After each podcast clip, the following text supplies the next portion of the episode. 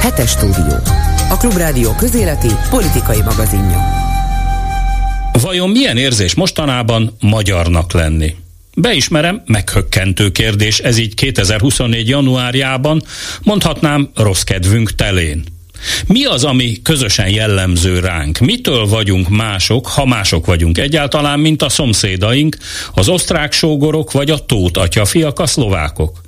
Mitől lettünk ilyenek, amilyenek vagyunk, és vajon jól érezzük-e magunkat a bőrünkben? Alig, hanem ez utóbbi lehet az igazi vízválasztó, ami meghatározza a mindennapjainkat. Csak hogy ezen ritkán állunk meg elgondolkozni, hogy jó-e ma magyarnak lenni egyáltalán. Attól tartok, egyre kevesebben vannak azok, akik erre tiszta szívből, őszintén és határozottan igennel tudnak válaszolni. És itt most nem a mélyen gyökerező magyar panaszkultúrára gondolok, hanem arra, hogy mintha egyre többen lennének azok, akiknek nyűg a megélhetés és a munkahely, megugorhatatlan akadály az otthon megteremtése és a gyerekek felnevelése, megfizethetetlen a nyári tengerparti családi nyaralás, vagy akár csak egy új mosógép beszerzése, ha elromlik a régi. Mindaz, amit egy átlag európai polgár szinte természetes módon megengedhet magának, ami az életformája része. Nyilván az ukrán Ivancsuk család Kijevben ebben az összehasonlításban szóba sem jöhet. Ők örülhetnek, ha nem hullanak orosz rakéták a fejükre, vagy az óvodára, ahová reggel bevitték a gyerekeket. De lassan és biztosan az életminőség és a jövőkép tekintetében a pozsonyi Liska úr vagy a bukaresti Popescu asszony is ellép mellettünk, magyarok mellett, mert ott egy másik, egy európai társadalmat építenek, nem latinamerikait, mint nálunk, ahol kevés számú milliárdos oligarha ül a nincs telen milliós tömegek nyakán. Az ellopott pénzekből ugyanis utólag már nem lehet sikeres és fejlődő társadalmat építeni. A tengeri jaktok, a 60 puszták és a terepjáró mercik országából nem lesz Kárpát-medencei szilikonvölgy. Legfeljebb a kínai Chiang és Liu ZRT gigantikus akkumulátor összeszerelő üzeme. Szép kilátások, igazi magyar sikertörténet. A kérdés már csak az, hogy miért hagytuk, hogy így legyen. Hetes stúdió. Azoknak, akiknek nem elég a hallgatás öröme. Üdvözletem, jó napot kívánok! A hetes stúdió mikrofonjánál Hardi Mihály köszönti Önöket. Józsa Márta szerkesztővel együtt az alábbi témákat ajánlom a figyelmükbe a mai adásból. Hideg napok és lopakodó nácik a kertek alatt. A történelmi mítoszgyártás zavartalanul folytatódik a szélsőjobbon, beszélgetés Siklaki István szociálpszichológussal. Mit ér a gyári dolgozó, ha magyar, és mennyit, ha vietnámi? A salgótarjáni példát vesszük nagyító üveg alá. Klímavédelem és bevándorlás. A hagyományos bal és jobboldali témák helyett a válsággócokról szólhatnak az európai parlamenti választások. Véli Dezsőfi Tibor, szociológus. Fornak az indulatok az Európai Parlamentben a magyar pénzek miatt. Brüsszeli körkép német véleményekkel. Az adás második felében pedig, ahogy az már lenni szokott, a hét legfontosabb hazai és nemzetközi témáit beszéljük meg kollégáimmal a stúdióban. Bolgár György mellett itt lesz Kovács Zoltán az Élet és Irodalom főszerkesztője, és Zubor Zalán az átlátszó újságírója. Már is kezdünk. Önök a hetes stúdiót, a Klubrádió közéleti politikai magazinját hallják. A téli hónapokban egy sor történelmi évfordulóra is emlékezünk, hiszen január elejére esett a Doni második magyar hadsereg katasztrófája. Ezen a héten emlékeztünk meg a budapesti gettó felszabadulásáról, majd februárban a budai várból kitörő német és magyar csapatokra emlékeznek különböző módon különféle társadalmi csoportok. A kérdés az, hogy ezeket a történelmi traumákat vajon miért nem sikerül Magyarországon kibeszélni, és miért nincs ezzel kapcsolatban semmifajta társadalmi kiegyezés vagy megegyezés, hogy erre a kérdésre vajon mi a helyes válasz, erről kérdezem Siklaki István szociálpszichológust. Jó napot kívánok! Jó napot kívánok! Hát a, mi a helyes válasz feltevéstől mindjárt kicsit megrémültem, mert az ilyen bonyolult dolgokra a helyes válasz az, az valószínűleg nem nagyon létezik emberi viszonyok között. Ugye ez egy egész, egész társadalomnak a történelmi traumája, amelynek a feldolgozása a mai napig megakad a torkunkon, és én nem látom annak a lehetőségét, hogy vajon ezt a politika befolyásolása nélkül például történészek el tudják-e dönteni maguk között. Biztosan nem. Egyébként azért az egy kicsit túlzás, hogy csak Magyarországra jellemző, volna jellemző ez, hogy az ilyenfajta traumák kibeszélése elmarad. Azért ez egy elég általános, nagyjából minden társadalomra igaz dolog.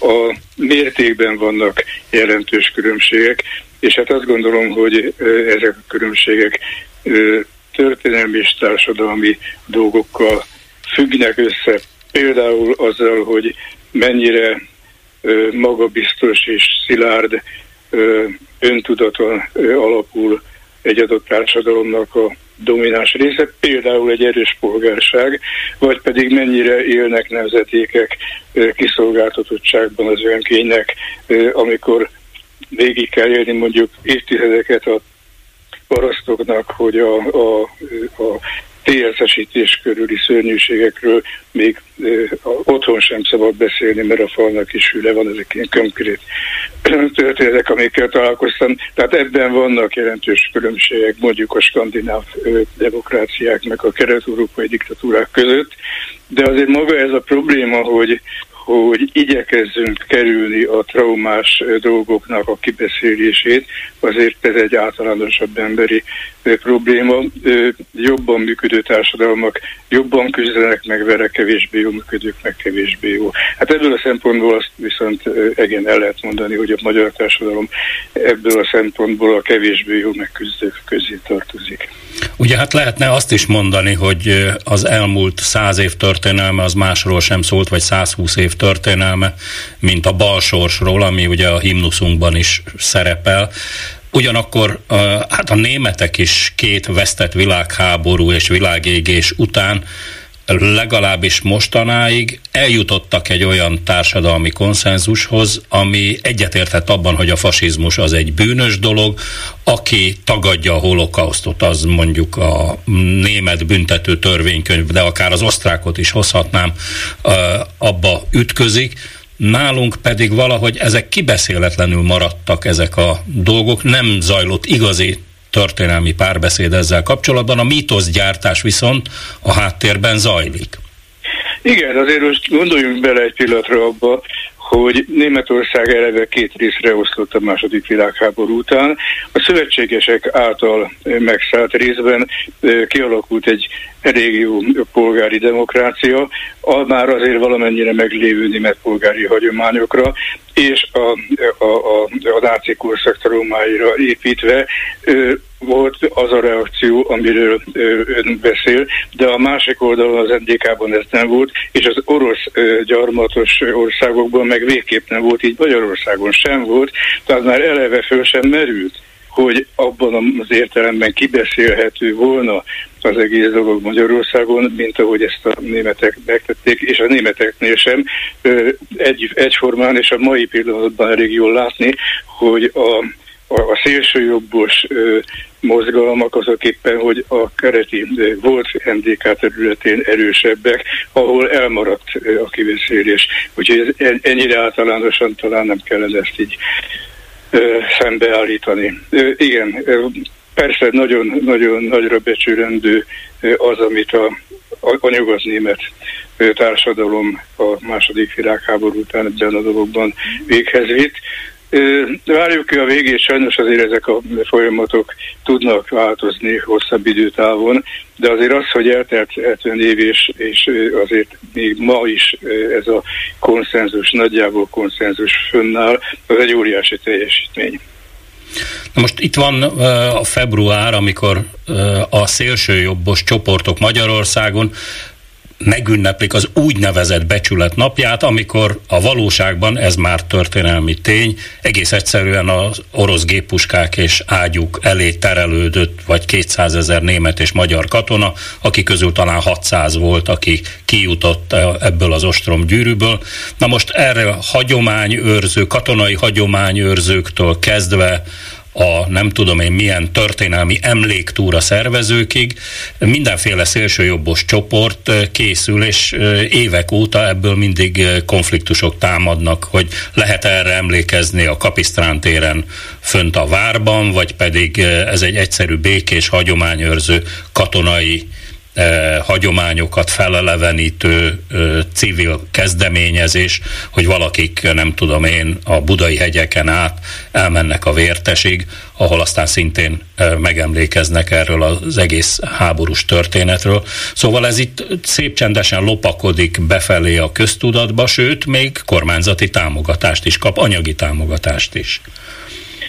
Ez... Hát az ilyen típusú, ilyen típusú szélsőségek mindig minden társadalomban megvannak, és ezek megvoltak a múltrendszerben is. Nyilván az nem mindegy, hogy hogyan áll hozzá az adott társadalom, és mennyire nyílnak meg bizonyos szerepek. Én önmagában annak, hogy vannak ilyen szélsőséges csoportok, akik ilyen történelmi szempontból hamis mítosznak a, a megünneplésében találják meg az identitásukat.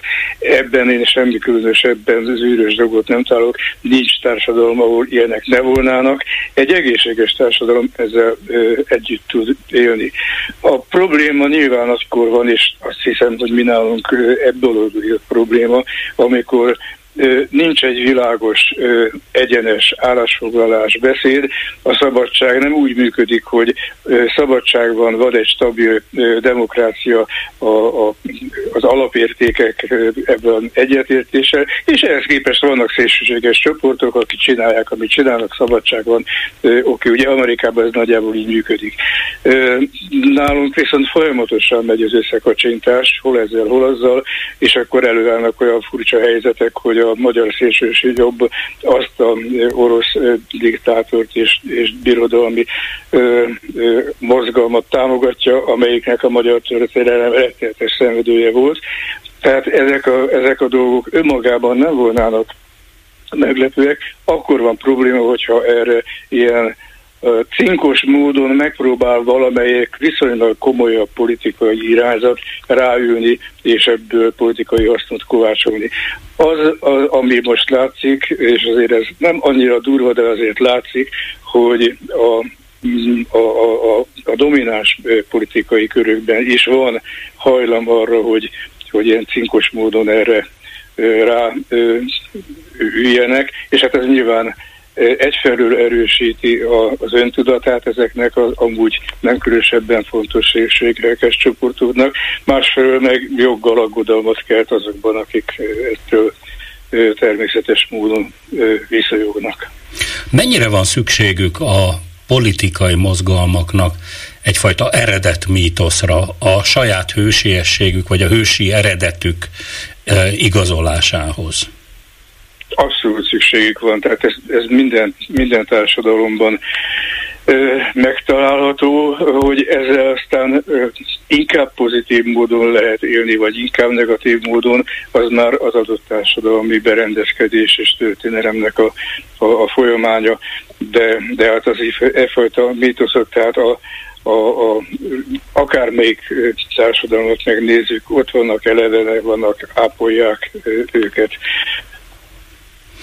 Mennyire rendelik ezt alá, vagy mennyire lehet ezt alárendelni a napi politika igényeinek, hiszen ha csak mondjuk a mm, hát távolról sem baráti török-magyar történelmet nézem, akkor lassan a Mohácsi csatából ilyen török-magyar baráti találkozó lesz, és lassan az egri csillagokat is befóliázzák a könyves boltokban, mint ahogy az orosz dzsidások is, akiknek a lelkén ugye állítólag Petőfi Sándor élete szárad, ők is szövetségeseink lesznek, szóval ilyen varga betűk egyáltalán megengedhetőek, vagy előfordulhatnak?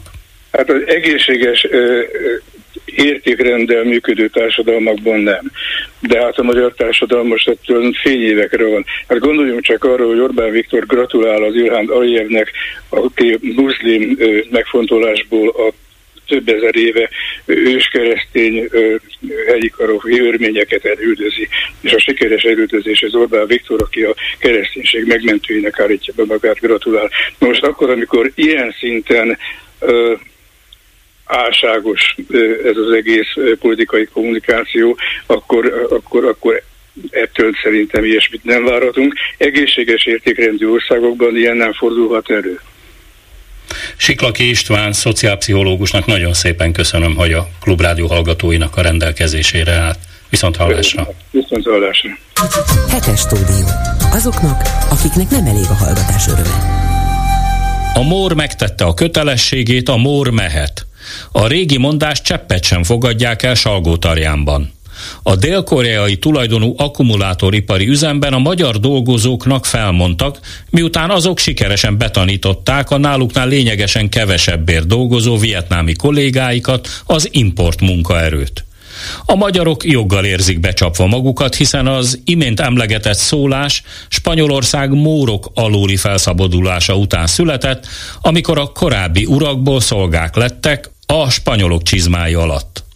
Vajon itthon is ez vár a hazai munkaerőre? Ennek járt utána Golkata kolléganőm. Egy dél-koreai vállalat Salgótarjáni üzemében 60 fős létszámleépítést hajtottak végre. A kirugott magyarok helyére pedig vietnámi vendégmunkásokat vettek fel. Az elmúlt napokban sokan felkapták az ügyet, amire a Nemzetgazdasági Minisztérium is reagált. A minisztérium hangsúlyozta, hogy a magyar munkaerő az első, ezért a hasonló helyzeteket a jövőben szigorúan büntetni fogják, és a Salgótarjáni ügy kivizsgálását azonnal elkezdték. Komjáti Imre, az MSZP társelnök elnöke szerint a Nemzetgazdasági Minisztérium reagálása már nem javít az elbocsájtott dolgozók helyzetén, és hamarabb kellett volna cselekednie a kormánynak. Nem vigasztalja sajnos az elbocsájtott 60 embert, és ez csak a Salgótarjáni a száma, az, hogy most hirtelen reagál a Nemzetgazdasági Minisztérium. Ez már egy utánlövés. Mi azt szeretnénk, a Magyar Szocialista Párt azt akarja, hogy biztonságban legyenek a magyar dolgozók, tartsa be a kormány az ígéretét, hogy nem veszélyeztetik a vendégmunkások a magyar magyar dolgozók munkáját. Jelen pillanatban nem ezt látjuk. Tisztában vagyunk vele, hogy vendégmunkásokra szükség van, mert ezt a helyzetet állította elő a kormány. De azt viszont határozottan nem tudjuk támogatni, sőt tiltakozunk ellene, hogy magyar dolgozókat rúgjanak ki azért, hogy helyüket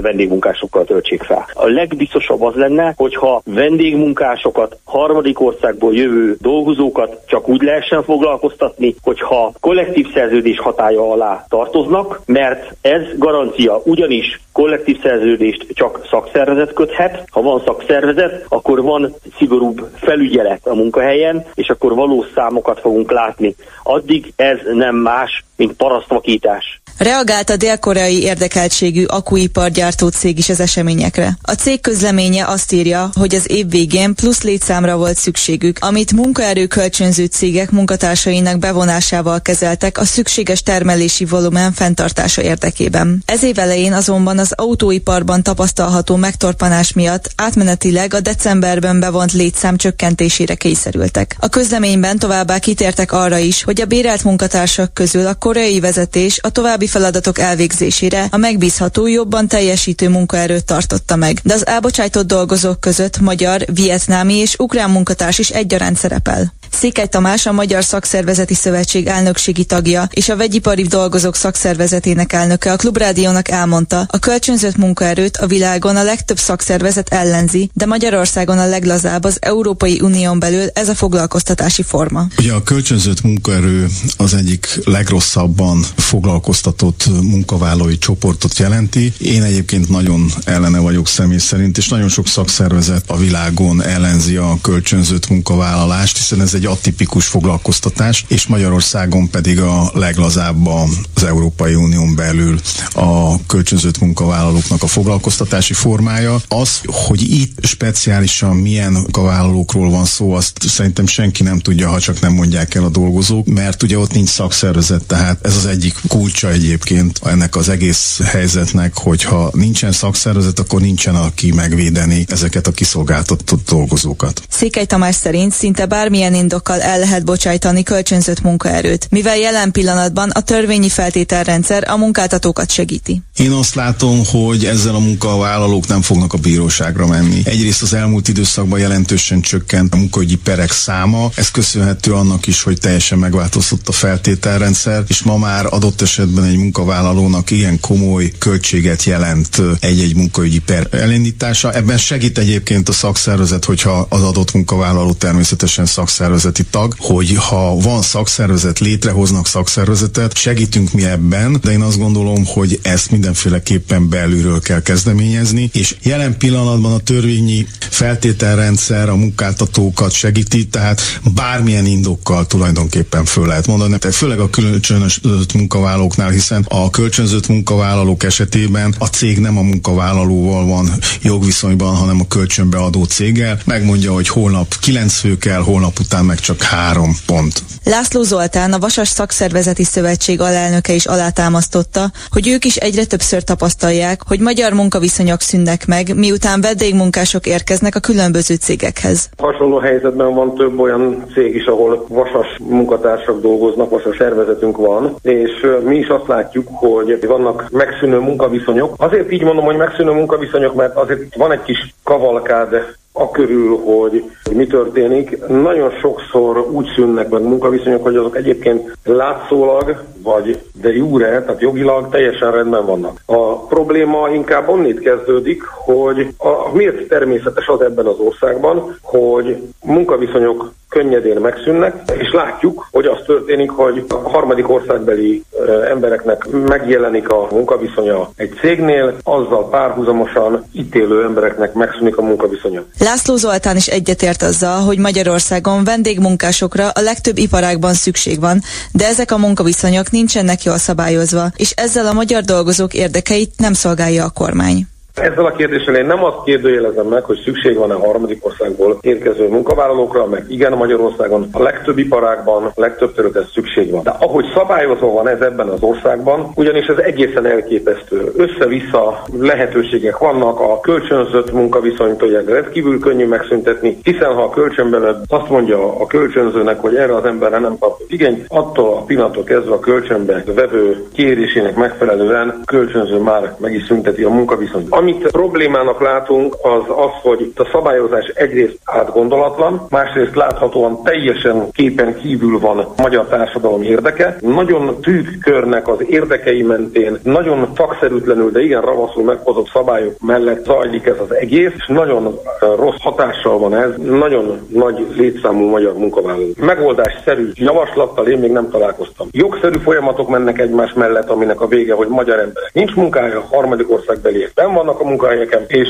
nem tudjuk tetten érni magát a, a problémát, csak a végeredményt látjuk. A jobbik konzervatívok azt javasolja, hogy csak olyan munkásszálló építését, kialakítását, felújítását támogassa a kormány, ahol zömmel magyar dolgozókat helyeznek el. Zékárpád Dániel, a párt alelnöke sajtótájékoztatóján arról beszélt, hogy a korábbi 24 milliárd forint után újabb 20 milliárdot szán a kormány munkásszállók kialakítására, miközben ezekben a létesítményekben mind nagyobb arányban helyeznek el a harmadik világból érkező vendégmunkásokat. Azt követeljük a kormánytól. Ha munkásszálló épül Magyarországon, akkor az legalább 90%-ban magyarok számára épüljön. A harmadik eset látott napvilágot most Salgótarján tekintetében, amikor azokat a magyar munkavállalókat bocsájtották el feltételezhető módon, akik betanították a náluk később érkező vendégmunkásokat. Ez felháborító, ez tarthatatlan. Magyar kvótát követelünk, mind a multicégek számára juttatott támogatások esetében, tehát csak olyan cég kaphasson támogatást, amely legalább 90%-ban magyarokat alkalmaz, és ezt a magyar kvótát terjesztenénk ki a munkásszálló építési tervezetekre is.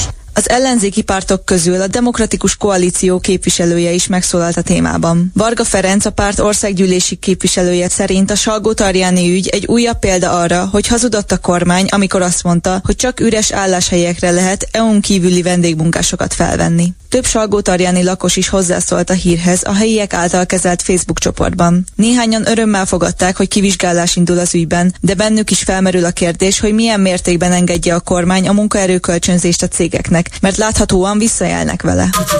Önök a hetes stúdiót, a Klubrádió közéleti politikai magazinját hallják. Az idén júniusban egész Európában európai parlamenti választások lesznek, de hogy valójában mi a tétje, és egyáltalán mik azok a csomópontok, amikről politikai vagy egyéb viták folynak. Ezzel kapcsolatban egy nagyon érdekes tanulmány látott napvilágot a külkapcsolatok Európai Tanácsa által elvégzett vizsgálat alapján. Nos, ennek a szervezetnek is tagja Dezsőfi Tibor, szociológus, az ELTE docense, aki itt van velünk a vonalban. Jó napot kívánok! Jó napot kívánok, üdvözlöm! A legfontosabb, amit kiemeltek ezzel a tanulmányjal kapcsolatban, hogy felborul a hagyományos jobb és baloldal, a kereszténydemokraták és a szociáldemokraták közötti vetélkedés, egészen más csomópontok, egészen más kérdések érdeklik az európaiakat, immár nem pusztán a hagyományos pártfelosztás.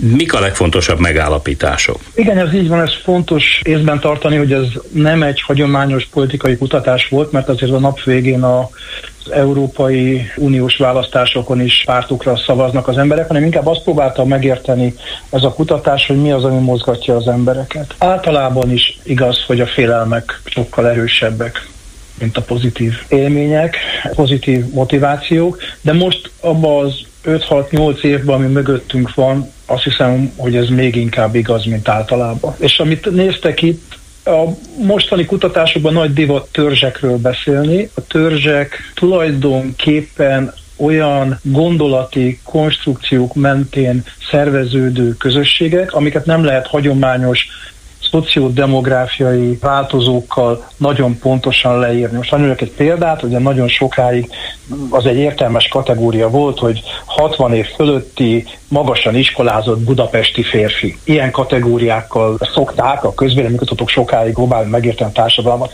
Ezek a törzsek, ezek sokkal inkább érzelmek, attitűdök mentén szerveződnek. Nem azt állítják, hogy nem fontosak ezek az előbbi változók, de hogy ezek a gondolatok ebben az esetben a félelmek ezek erősebbek. A kiinduló gondolat ennek az egész kutatásnak az volt, hogy az elmúlt 5-6 évben, ha belegondolunk, mögöttünk van egy Covid, benne vagyunk egy háborúba, egy teljes gazdasági felfordulásba, és itt van a bevándorlás, valamint a klíma katasztrófának a, a gondolata. És az öt olyan komoly félelmet jelez, amelyek mentén lehet ilyen, ahogy ők hívják, válságtörzseket definiálni. A nap végén pártokra fogunk szavazni, inkább ez azt mutatja, hogy az adott pártok milyen típusú félelmekbe állnak bele, miket használnak hívószónak, honnan próbálják majd meríteni a támogatóikat.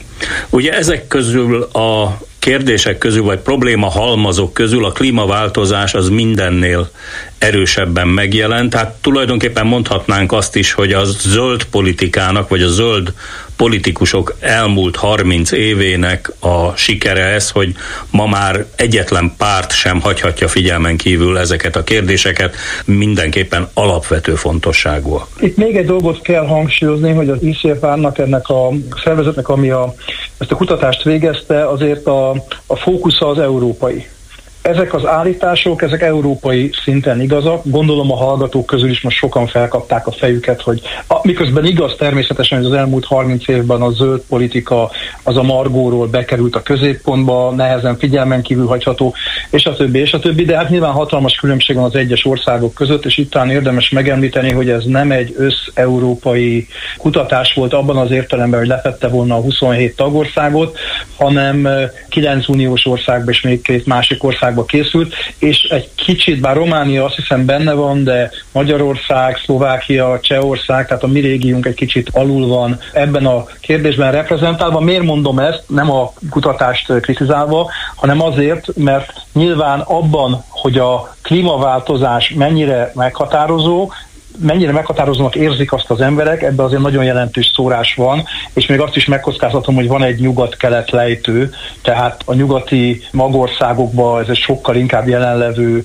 gondolat, kör és probléma, mint az uniónak a keleti részén. Ugye ezt, ha nagyon cinikus lennék, akkor még azt is mondhatnám, hogy persze, mert Nyugat-Európában a nagyiparral, meg a közlekedéssel már gondosan tönkretették azt a környezetet, amelynek a megóvásáról most próbálnak meggyőzni akár bennünket Kelet-Európában, akár az Európán kívüli országokat. No de az egésznek a politikai technológiája azért mégiscsak az, hogy a pártok szeretnek valós félelmeket felébreszteni a hallgatóikban vagy a követőikben, és utána fellépni a probléma megoldójaként. És hát ilyen szempontból egy ideális muníció a politikai küzdelemben a bevándorlás kérdése. Igen, tehát ebből az öt válságtörzsből azért van olyan, ami már a visszapillantó tükörbe van, hál' Istennek, mint a Covid. Ez, ha azt kérdezték, hogy mi volt a meghatározó válság érzet az elmúlt 5-10 évben, erre lehetett a Covid-ot mondani, de nyilván ma már ez, ez távolodóban van. Sajnálatos módon a háború miközben nem egyszerűen zajlik, hanem lassan körbevesz minket. Bocsánat, nem, itt, itt azért pontosítsunk, tehát itt az orosz-ukrán háborúról, az orosz birodalmi terjeszkedésről van szó, amit nyilván nagyon súlyosan ítélnek meg mondjuk a pici Észtországban és a válsággóca a szomszédos Lengyelországban, egészen másképp ítélik meg, mint mondjuk Portugáliában vagy, vagy Olaszországban. Így van, abszolút. Itt csak visszautalok arra, amit az előbb mondtam, hogy az egyes országok között nagyon nagy különbség van, és valóban Lengyelországban, Észtországban, amik benne voltak ebbe a kilenc országban, amit néztek, sokkal fontosabb, relevánsabb, húsba vágóbb ez a kérdés. Azonban nem ez az első kutatás, amit az ICFR csinált, tavaly is volt egy ilyesmi, ott azért az világos és nehezen tagadható, hogy jelenleg az európai elit és az európai közvélemény, ami persze egy abstrakció, és van különbség Lengyelország és Portugália között, de az elit és a, a szavazók közötti távolság ebbe a kérdésben nő. Ma kisebb a háborúnak a mozgósító ereje, az orosz invázió elleni fellépés kevésbé támogatott, mint egy évvel ezelőtt volt. És ebben azért, ha már itt ezen elkezdtünk beszélgetni erről, hogy a háborúk, ebben nyilván szerepet játszik az, hogy a gázai konfliktus az a médiatérben nagyon erősen rátakar a, az ukrán-orosz háborúra. No de visszatérve a bevándorlás kérdésére, abban valószínűleg nagyon sok politikus is egyetért, hogy a bevándorlás az valóban egy problematikus kérdés, csak egyáltalán nem mindegy, hogy arra milyen választ adnak, vagy milyen választ kínálnak a különböző politikai tényezők. Így van, abszolút, és hát azért azt, hogy mondjam, Magyarországon nem kell magyarázni, hogy vannak objektív folyamatok, és vannak, amik politikai termékként előállított folyamatként tükröződnek ebbe vissza, mondjuk a bevándorlás kérdésébe.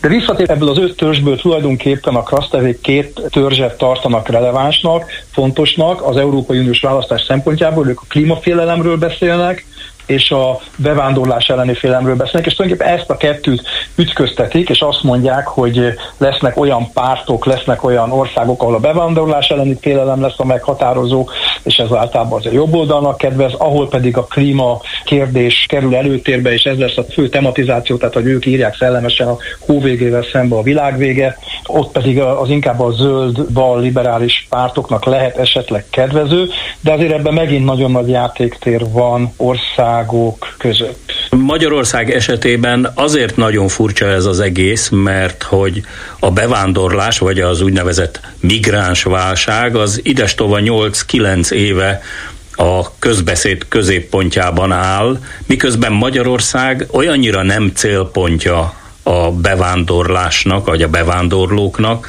hogy jelentős munkaerő importra szorul Magyarország. Hát ugye most került napirendre a különféle harmadik országból érkező munkaerő kérdése az akkumulátorgyárakkal, meg az egyéb beruházásokkal kapcsolatban, hogy Bangladesből, nem tudom én, Pakisztánból, Fülöp-szigetekről, Indonéziából, Malajziából hozzanak be munkaerőt Magyarországra, és ez egyébként változatlanul úgy fest, mintha ez egy központi kérdés lenne, és Magyarország kormánya védené az országot a gonosz bevándorlókkal szemben. Ez válhatóan ebben az irracionalitáson túl is megmarad központi kérdésnek a politikai vitákban. Ez a kettősség, ez hogy, hogy fér össze az emberek fejében? Az elmúlt 10 évben, 13 évben ezt megtanultuk. Volt régen egy mondás, hogy az antiszemitizmushoz nem kell zsidó, ugyanez a helyzet, tehát a migráns rettegéshez nem kellenek migránsok. Ugye voltak korábban, ez már nem az ICFA-nak a felmérése, de sok ilyen felmérés volt, hogy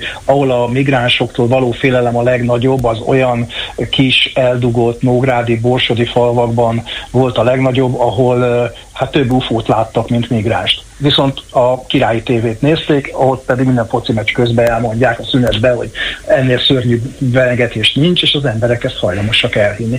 Tehát az, ez, ez nagyon messzire vezet az ICFR kutatástól, elég sokat írtam erről én is, mások is. Itt van egy Európában példátlan, most pont a klubrádió hallgatóinak ezt nem kell mondanom, média túlsúly, amit nem média túlsúlynak, hanem valójában egy propaganda gépezetnek, egy propaganda minisztériumnak lehet, minisztérium által irányt propaganda gépezetnek lehet betudni, aminek ebben a nem létező problémák felfújásába és rémképek keltésébe hatalmas, hatalmas sikerei vannak, mert nincs elég erő a másik oldalon, akár narratívan, akár pedig infrastruktúrálisan, tehát intézményi szinten. Tehát mi most itt beszélgetünk, nem tudom, hogy ezt hányan hallják, de biztos sokkal kevesebben hallják, mint amikor a klubrádió még szabadon szólhatott elérhető hullámsávon.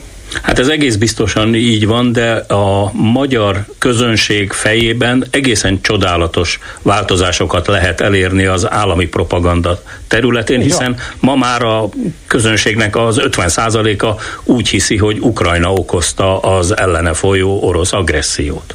Bármit, bármit el tud hitetni ez a gépezet a saját hallgatóival. Tehát azért a történelmileg nézzük az, hogy a magyar jobboldal egyik központi identitás eleme az orosz ellenesség, az Orbán Viktor átalakította néhány év alatt egy nagyon erős orosz barátságá, egy Putyin rajongásá, hát azért ez egy, ez egy teljesen megdöbbentő dolog. És ez csak egy példa, tehát bármiről. Én azt szoktam mondani, hogyha az lenne az elképzelés, hogy a rózsaszín matyóhímzéstől valami szörnyű nemzetveszélyeztető dolog áll be, ez teljes képtelenség, de hogyha ezt elkezdeni mondani a propaganda sajtó, nincs olyan abszurditás, amit ne tudna átvinni ilyen hatékonysággal. Ez az egyik. A másik pedig, hogy annak ellenére, hogy Magyarországon nincsenek migránsok, ahogy nagyon helyesen mondta korábban, a migráció, a migrációs nyomás az egy teljesen létező probléma, és egy értelmes probléma. Hagyj mondjak valamit ebben az ICFR-ban, én már elég régóta benne vagyok, és nagyon jókat szoktam kacagni azon, hogy miközben a propaganda sajtó ezt is demonizálja, közben van egy csomó olyan dolog, amit Orbán Viktor innen simán átvesz. Például azt hiszem, hogy most a kormány az a közös európai haderő, a közös európai ügyészséget azt utálja, nyilvánvaló okokból, mert akkor mehetnének börtönbe. De a közös európai haderő ügyét azt hiszem ezt felkarolták. És én úgy emlékszem, hogy ez tizen akárhány évvel ezelőtt, az, ez volt az ICFR-nak az egyik fő javaslata és gondolata, hogy ezt létre kell hozni és meg kell teremteni. Vagyis az, hogy az Európai Uniós határokat védeni kell, nem lehet teljesen átjárhatóvá hagyni, ebbe szerintem lehetne abszolút folytatni egy értelmes beszélgetést, csak ebbe a közegbe Magyarországon nem lehet már értelmes beszélgetést folytatni senkivel. Vajon ilyen propaganda háttérzaj mellett a normális, vagy magát normálisnak tartó választó hogyan fog tudni eligazodni? Ebben nincsenek nagy illúzióim, és hogyha az elmúlt 10-15 évre visszanézünk, azért azt láthatjuk, hogy nem szabad abból kiindulnunk, hogy a választó az egy információ fogyasztó gép, akinek a fő ambíciója az, hogy tájékozódjon. Mert ugye mindig ez a másik oldalnak a válasza, hogy ott van az internet, elérhetők, különböző formátumok, blogok, tehát aki, aki mániákusan akar tájékozódni, az éppen tud tájékozódni, de az emberek nagy része, és ez teljesen mérte fel a Fidesz, a politikát az épp elégnek tartja, hogyha, ahogy mondtam, a futballmeccsek szünetébe kap egy 30 másodperces fröccsöt a valódi fröccs mellé, és akkor az alapján ő valamit majd gondolni fog arról, amiről beszélünk. Ez az egyik. De hogy visszatérjek még a migrációra, azért azt is látni kell, hogy ez egy azért tudott ennyire sikeres termék lenni, mert a magyar társadalomnak, nem Budapestről beszélek, hanem a magyar társadalom egészéről, nyelvi, történelmi és másokból van egyfajta bezárkózó, szorongó jellege, és ezt a szorongást ezt nagyon jól meg lehet lovagolni a bevándorlás rémképével. Hát ha meg nem is nyugtatott, de azért színesítette a képet, Dezsőfi Tibor szociológusnak nagyon szépen köszönöm, hogy mindezt elmondta itt a köszönöm, hetes stúdióban. Viszont hallásra. Viszont hallásra.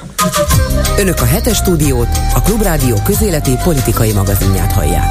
Ismét áll a bál az Európai Parlamentben Magyarország körül. A héten az európai parlamenti képviselők elsőprő többsége úgy szavazott, hogy a bizottság túl hamar és túl könnyen ment bele egy elvtelen kompromisszumba Orbán Viktorral, hogy a magyar vétó mellőzéséért cserébe elkezdik folyósítani a Magyarországnak szánt pénzek első részletét.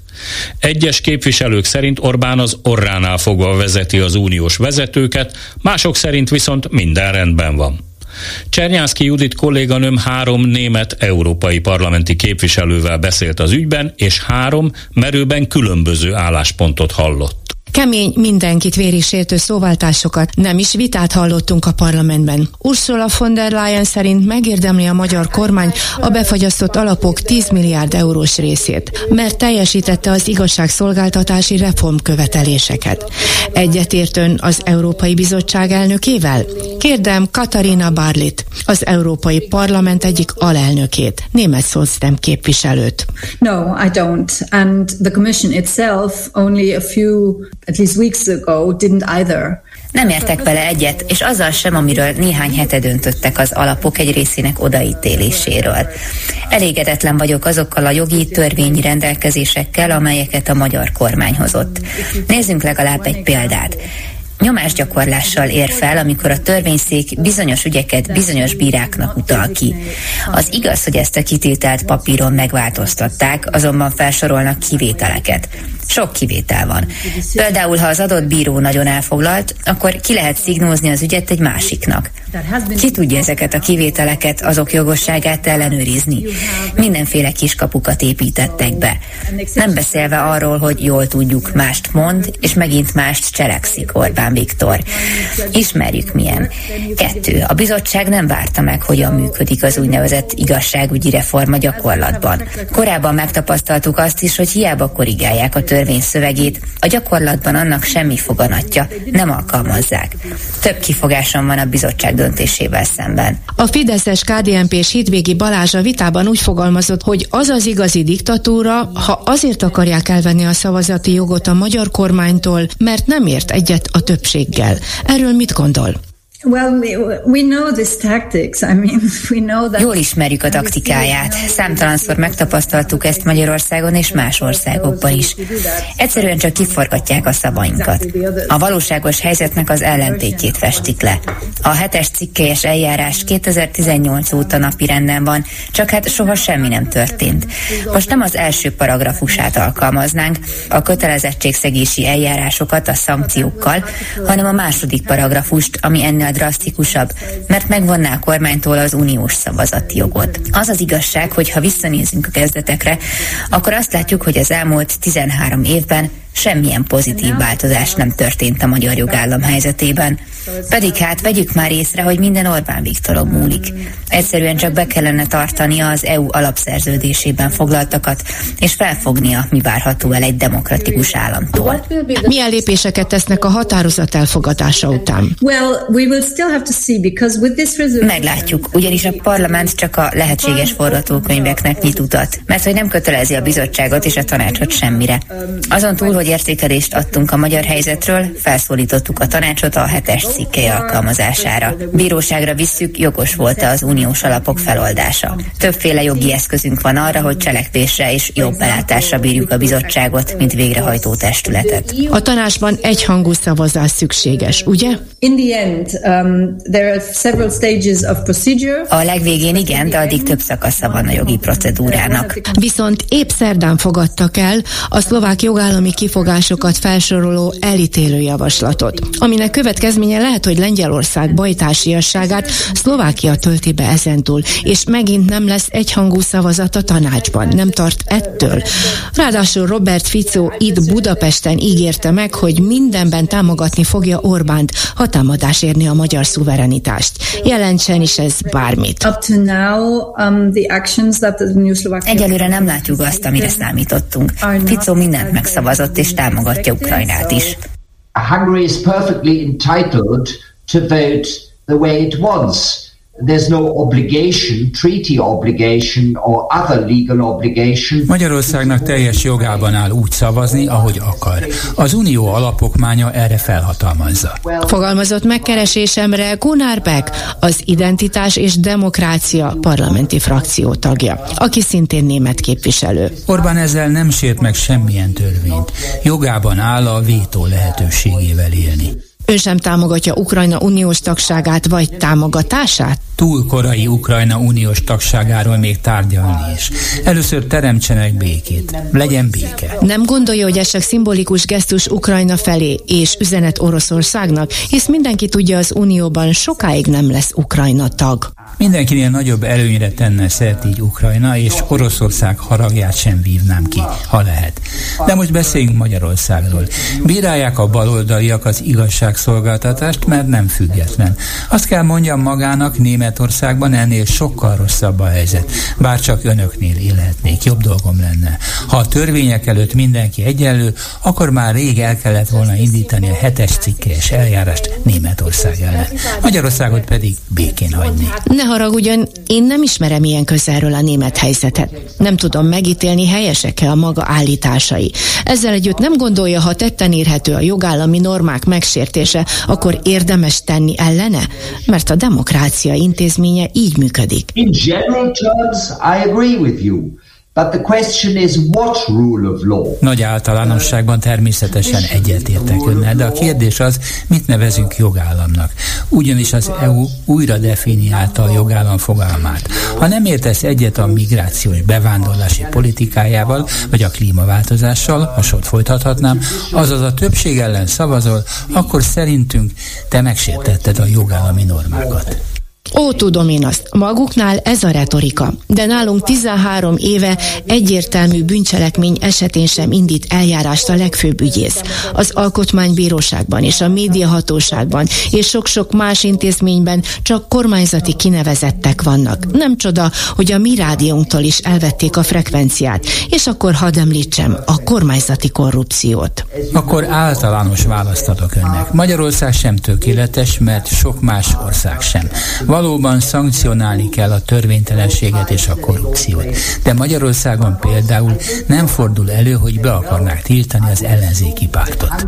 Németország mindenben sokkal lejjebb csúszott, mint Magyarország. Bármikor örömmel lecserélném a német kormányt az Orbánéra. I'd exchange our government for Mr. Orbán's any day. Az Európai Parlament alelnökénél végül rákérdeztem Gunnar Beckre is, aki szerint Németországban rosszabb a helyzet, mint Magyarországon. Well, Gunnar Beck is also from the extreme right. Szélső jobb politikus, aki autoriter rendszerben gondolkodik, ahol a kormányfőt nem érheti kritika. A klubrádiót is azért fosztották meg a frekvenciájától, mert merte bírálni a kormányt. Csak nézze meg a német sajtót, tele van kormánykritikával. Szerintem nálunk szabad a sajtó és a véleménynyilvánítás. Amit állít, az abszurd, de ezzel ő maga is tisztában van. Ők a demokráciát akarják újra definiálni, ahogy Orbán, aki illiberális demokráciaként írja le a rendszerét. De hát ilyen nincs, a fogalmak önmagukban is ellent mondanak egymásnak. Tulajdonképpen ők autokráciát akarnak építeni maguknak. We, we discussed, it's always a bit of a fight on, on, on the exact details, but I think at the end it's... Viták természetesen mindig vannak, de végeredményben mindig születik egyesség a demokratikus párcsaládok között, aminek erős jelképes üzenete van azon túl, hogy a bizottság ellen feljelentést teszünk az Európai Bíróságon a befagyasztott pénzek feloldása miatt. Ezt már Daniel Freund, a Zöldek Német Uniós parlamenti képviselője mondta arra a kérdésre, nehéz volt-e az öt nagy pártfrakció, az EPP, a szozdemek, a liberálisok, zöldek és a baloldal támogatását megszerezni. És ő az is, akit Kocsis Máté lenácizott parlamenti beszéd elhangzását követően. De őt ez nem zavarja, mert határozott véleménye van a Fideszről. A határozat hetes cikkely második pontjának hatályba léptetésére is felszólítja az Európai Tanácsot, miszerint vonja meg Magyarországot szavazati jogától. Hogy néz ki mindennek a menetrendje? Mindezek technikai kidolgozása már folyamatban van. A jogrendi bizottság készíti elő a keresetet, majd az Európai Parlament jogi szolgálata összeállítja a per dokumentációt, de még vita van a bizonyítékok kiválasztásában. Meglátásom szerint két fontos érvünk van. A magyar kormány nem teljesítette maradéktalanul azok azokat az Unió által kért igazságügyi reformjavaslatokat, amelyeket Ursula von der Leyen teljesítettnek minősített. Nem lehet olyan checklist alapján egyszerűen csak kipipálni a teljesítéseket. Ugyanis az Európai Bizottság elnöke épp azon a napon küldött ki a tagállamoknak egy levelet arról, hogy a jogállami feltételrendszereknek mind a mai napig nem felel meg a magyar gyakorlat. Nincs jogállam a strukturális és rendszer szintű összevetésben, és a korrupció értékelése szerint sem. Tehát itt egy másik pénzügyi alapról és jogi eljárásról van szó. Óriási ellentmondást látok itt. Abszurd, hogy ugyanazon a napon egyszerre állította von der Leyen, hogy minden rendben van, illetve semmi sincs rendben a jogállammal. Tehát semmi más dolgunk nincs, mint ezt a két bizonyító erejű és egymásnak ellentmondó bizottsági véleményt kell elküldenünk Luxemburgba. Amennyiben ez a forgatókönyv megvalósul, mire számít? So, so actually this lawsuit would have some some immediate effects. Uh, there, there's two elements here. One is political. Azonnali politikai hatása a lépésnek, hisz február 1-én ismét összeül az Európai Tanács, éppen Orbán miatt, akinek vétója megakadályozta a hosszú távú költségvetés elfogadását és Ukrajna megsegítését. Remélem, így elkerülhetjük, hogy Orbán ismét bezsarolhassa a bizottságot. Hisz miután felszabadított 10 milliárd eurót a befagyasztott alapokból, Orbán az úgynevezett kávészünetének köszönhetően sikerült egyhangúan megszavazni Ukrajna csatlakozási tárgyalásainak a startját. És ugyebár megint Orbánon múlik, kap-e támogatást a háborúban álló ország. Bízom abban, hogy a bírósági ügy tudatában a bizottsági elnök kétszer meggondolja, amit lép. Emellett pedig ideiglenes intézkedéseket vezethetünk be mindaddig, amíg az Európai Bíróság ki nem hirdeti a ferdiktet. Azaz, amíg nem állapítja meg a bíróság, ez sajnos lehet két év is, hogy jogosan vagy jogellenesen ítélte oda von der Leyen Magyarországnak a 10 milliárd eurós támogatást, addig kérésünkre felfüggesztheti a befagyasztott források további esetleges kiutalását. És én ezt is komoly eredménynek tartanám. És a pénzek ismételt befagyasztására akár a választások előtt is sor kerülhet? Nagyon bízom benne. És itt van a hetes cikkelyes eljárás is, 2018 óta állnak az ügyek. A kormány hazudik arról, hogy bármit is tett volna a jogsértések korrigálása érdekében. Nem beszélve arról a zsarolásról, amivel a 440 millió uniós állampolgárt képviselő Európai Tanácsot is túszként megbénítja. Ukrajna megsegítését elutasítva az egész uniós közösséget biztonsági kockázatnak teszi ki Orbán. Hisz Ukrajna nem csak a saját értékrendjéért, hanem a mi biztonságunkért is harcol. Hisz Putyin nem egyszer értésre adta, hogy a volt szovjet birodalmat akarja újraéleszteni. Ez a biztonsági kockázat azonnali cselekvésre késztet mindannyiunkat. Ez nem játék. If, if, if blocks and Nyilatkozta rádiónknak a zöldek német parlamenti képviselője, Daniel Freund. Hetes stúdió. Folytatjuk a hetes stúdió adását, és a második órában, ahogy az már lenni szokott, kollégáimmal itt a stúdióban megbeszéljük a hét legfontosabb hazai és nemzetközi eseményeit. Ezúttal Polgár György kollégám van itt a stúdióban, Kovács Zoltán az Élet és Irodalom főszerkesztője, és Zubor Zalán az átlátszó újságírója. Csapjunk is bele akkor rögtön a legelejébe, mégpedig a közelgő európai parlamenti választásokkal kezdjük talán, meg az önkormányzati választásokkal is. Magyarországon nem is tudom eldönteni, hogy melyik a fontosabb. Minden esetre a héten úgy tűnik, hogy Karácsony Gergely megelégelte a, hát hogyan fogalmazzak finoman szóval a egy helyben topogást, és azt mondta, hogy február 15-ig a fővárosban a pártoknak most már tessék eldönteni, hogy melyik kerületbe kiindul. Mit gondoltok ti erről? Ezzel nem valószínű, hogy megszűnt az egy helyben topogás, mert ez, ezt mondta Karácsony Gergely, de hát szerintem azért ez nem olyan egyszerű, nem egyszerűen azért, mert egy helyben topogtak, hanem azért, mert nincs megállapodás, sokan kilógnak abból a sorból, amit Karácsony Gergely elképzel, én azt hiszem, hogy önmagában az, hogy ezt mondta, ez nem viszi előbbre a, az ügyet, és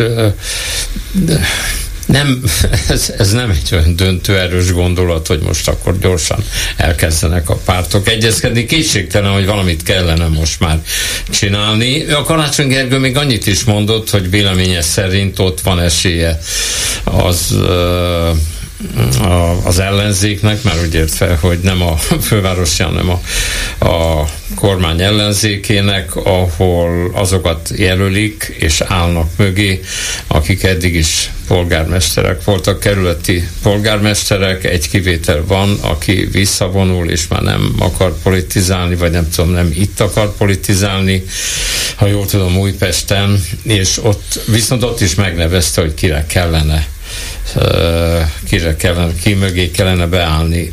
Ez is egy kicsit furcsa, nem, hogy Karácsony Gergely castingol?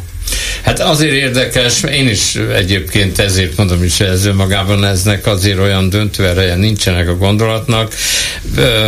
Furcsa, mert hát itt a pártoknak kell elsősorban megegyezni, és nem pedig a főpolgármesternek. De egyelőre nem mozdul semmi ebben az ügyben, én úgy látom. Csak vannak ezek a viták, amik hát nyilvánvaló jó, hogy vannak, de hogy ezek mennyire lesznek termékenyek, azt nem tudni.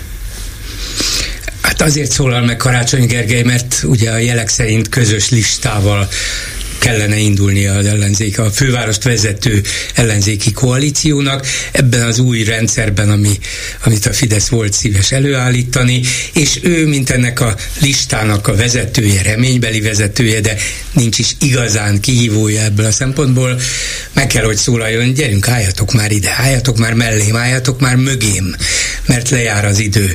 Nem arról van szó, hogy az ő bőrére is megy a dolog, hogy hát miféle hogy? közgyűléssel fog hát együtt persze, dolgozni? Arról is. Hiszen a kerületi polgármesterek, akiket majd megválasztanak, azok adják a közgyűlést, nem. és hogyha... Éppen, hogy nem. Most már eddig, nem. eddig, eddig ők adták, volt. de most már ugye a párt listák, indulnak a különböző uh-huh. pártok, és arányosan elosztják az általuk elért eredmény alapján a mandátumokat a fővárosi közgyűlésben. Tehát neki össze kellene állítani egy olyan többé-kevésbé közös listát, nem lesz teljes, amelyiknek van esélye, hogy többséget szerezzen a fővárosban, és akkor ettől függetlenül megnyerhetik a kerületek többségét az ellenzéki polgármesterek, de a közgyűlésben a pártokra adott szavazatok alapján fog kialakulni a többség. Neki tehát meg kell ezt szerveznie. Tehát ezért furcsa egyébként, hogy a hírekben a, arról van szó, hogy polgármester jelöltként kiket kell indítani, mert nem ez a igazából, aminek nagy tétje van, valószínűleg nyilván ugyanazok fognak indulni, akik már ott vannak ellenzéki polgármesterként, mert ők már egy jelentős részben már nagyon régóta ott vannak. 19. kerületi polgármester például, hogy a, emlékszem, most már 12. Gajda éve. Péter, ugye, igen, azt hiszem most már 12. éve tölti be ezt a tisztséget. A, és hogy ő mondod, a lényeg az a közgyűlés, és valószínűleg itt az erről szól alapvetően, hogy ezen megy a vita, és ezeken a helyeken megy a vita. Annyiból folyik a vita a polgármesteri jelöltekről is, hogy ha ott nem tudnak megegyezni, akkor az nyilván befolyásolja a közös indulást is, és akkor uh-huh. nevezzük meg a többé-kevésbé kívülállókat, vagy egyelőre még nem csatlakozókat? Van a kétfarkú kutyapárt, az hmm. nyilvánvalóan nem is fog karácsony a levelében azt mondta, hogy valamilyen méltányos együttműködést ki kell dolgozni velük, de nem szólította fel őket, valószínűleg hiába is tenné, hogy csatlakozzatok a közös listához. Ott van az LMP, az még, ja, hát az, egy az még egy következő kérdés, hogy elindítja Vitézi Dávidot, mert akkor sok minden megnehezül, még karácsony számára személyesen is.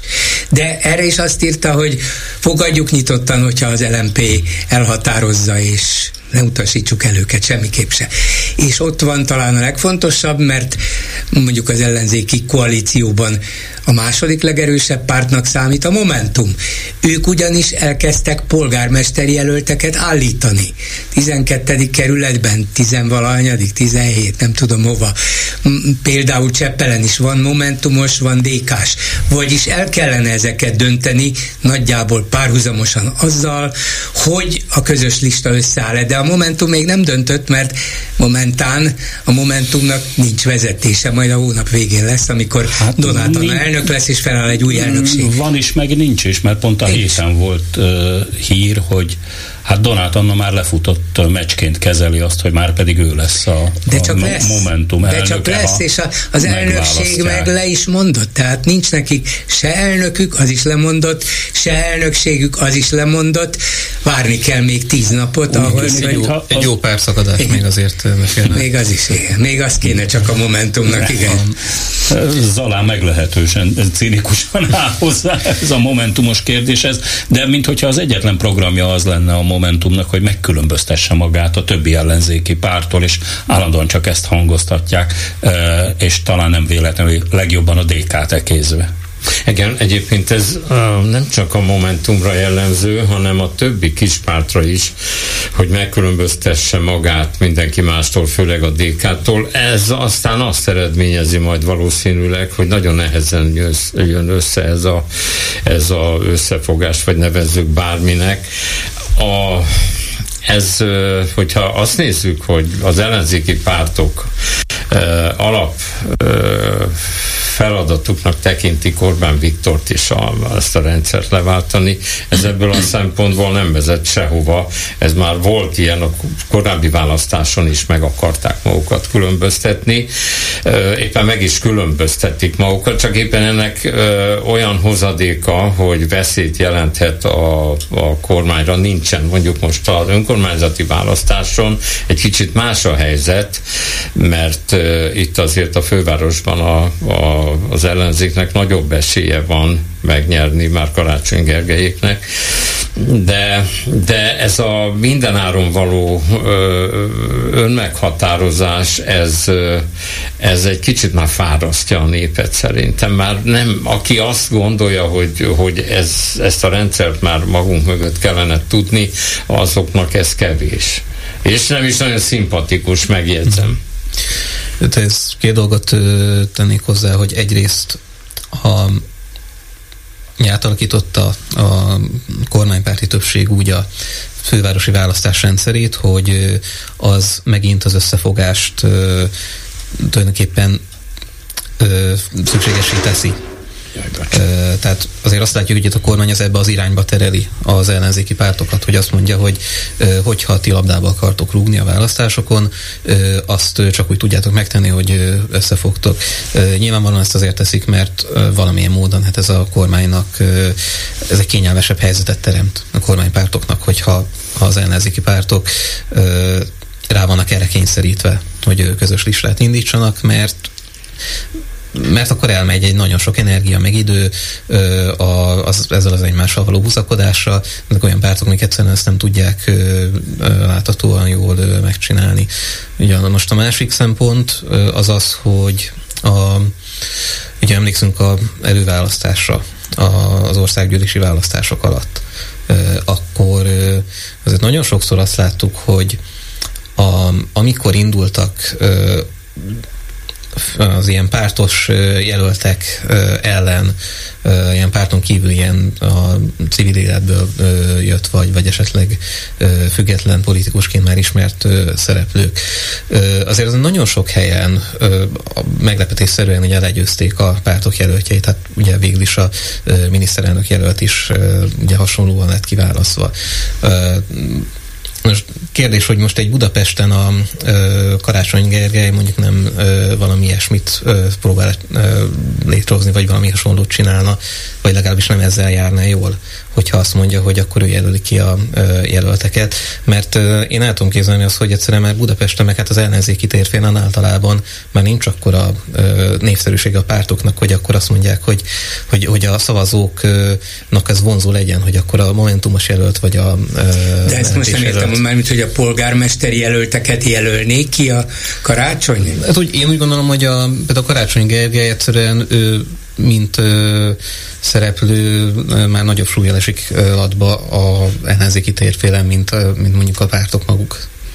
Hát igen, de azt nehezen tudom elképzelni, hogy olyan ereje, hatalma, befolyása volna, hogy rá tudná venni a momentumot, hogy figyeljetek, vonuljatok vissza minden kerületből, adjátok át a DK-nak, vagy a DK-nak odaszóljon, hogy Feri, lépjetek hátrébb, a momentumnak is kell egy pár. Lehet, hogy ilyeneket mondanak a tárgyalásokon egymás között, de azért igazán meghatározó, döntő befolyása karácsonynak nincs. Ő legfőjebb csak integrálni tudja az egymással sokszor faséban lévő ellenzéki pártokat. Nekem csak az jut eszembe, hogy már megint, mint hogyha ellenne késve a, a, a, az ellenzék, már Karácsony Gergely, már a, a fővárosi önkormányzatban a, a hatalmon vagy ö, lévő erő, mert ezt szerintem nem februárban kéne már tisztázni.